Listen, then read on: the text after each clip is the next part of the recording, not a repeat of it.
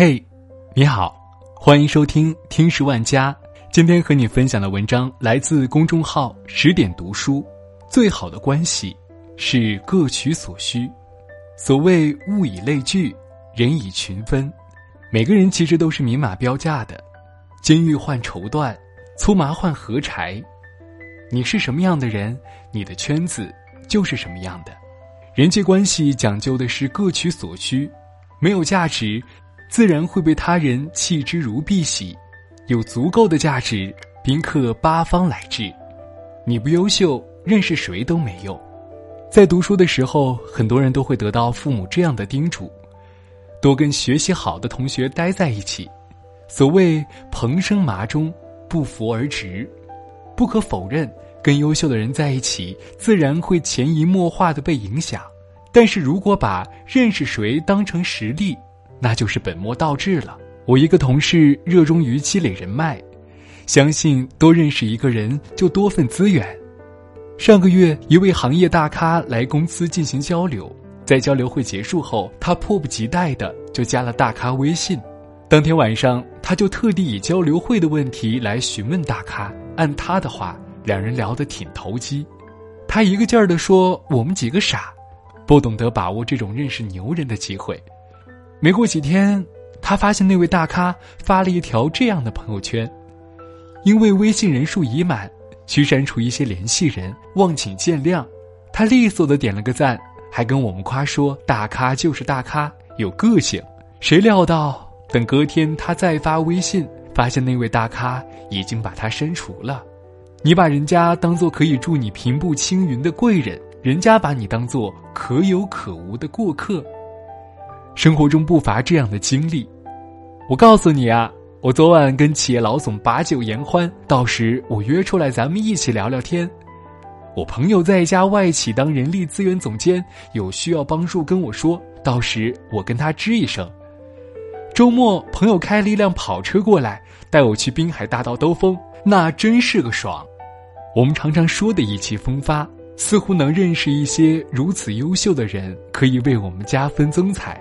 殊不知，如果一味的去提及我认识谁，只是在掩盖自己心中的平庸和无力。抱着那一堆人名当财富，也只是如水中月，镜中花。本身的优秀才是最大的价值。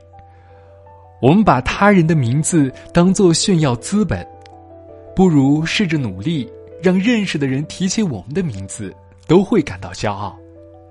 只有价值均等，才能互相对话。美国著名的社会学家霍斯曼在他的社会交换理论中指出。任何人际关系，其本质上就是交换关系。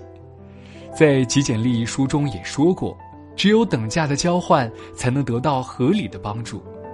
前几天看到一则很有趣的新闻：一辆迈巴赫和一辆劳斯莱斯相撞，两位车主人下车后，并没有互相指责对方，而是和气的道了一个歉，并互交了名片，表示以后有机会多合作。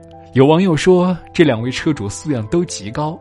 也有网友用另外一种角度去解读，涵养是一方面，但这也是因为两者旗鼓相当。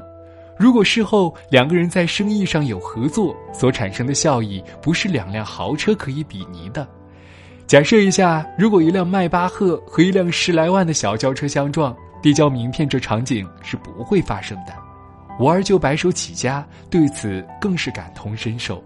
我身无分文的时候，接触的是各种三教九流。现在公司也颇有规模，洽谈的是公司的负责人、市里的领导。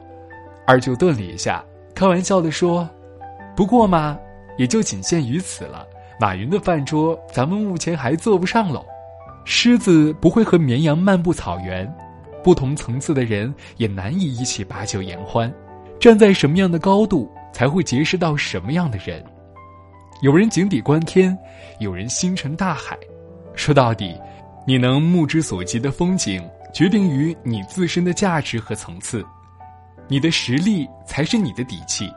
还是王小波一针见血：人的一切痛苦，本质上都是对自己的无能的愤怒。工作的这几年，我也会有这样懊恼：如果专业知识更扎实一点，在处理事情上也不会那么捉襟见肘。如果自己能力够强，也许现在又是一番其他光景。很多事情上的不如意，归根结底都是自己的实力匹配不上自己想要的生活。优秀的人，世界之大，无不是他的去处。就算孑然一身，也不忧不惧。就好像我一个朋友要从国内数一数二的游戏公司辞职创业，我劝他不如再考虑一下，毕竟薪酬待遇那么好，这一步踏错，可就都没了。这位朋友是普通本一毕业的，很多规模大的游戏公司都是点名要九八五二幺幺的，他一开始也只能选择小公司。经过两三年的打拼，好不容易被这家游戏大公司挖走，现在正处于事业上升期。听说他要辞职，我们都为他感到惋惜。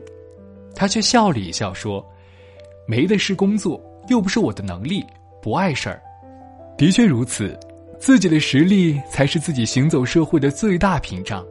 你有多优秀，就有多从容。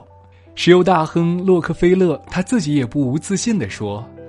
如果把我身上的衣服全部都剥光，一个子儿都不剩，然后把我扔到大沙漠去，这时只要一支商队经过，那我又会成为亿万富翁。归根结底，人活一辈子，靠天靠地，不如靠自己，耐得住枯燥，经得起波澜，不为外物所惑，默默耕耘自己，自身有了价值，才有足够的资格与他人交换。自身的价值也决定了你在人际关系中的地位。时代风云诡谲，万物在变，不变的是实力。好了，这就是今天的节目，感谢你的收听，我们下期再见。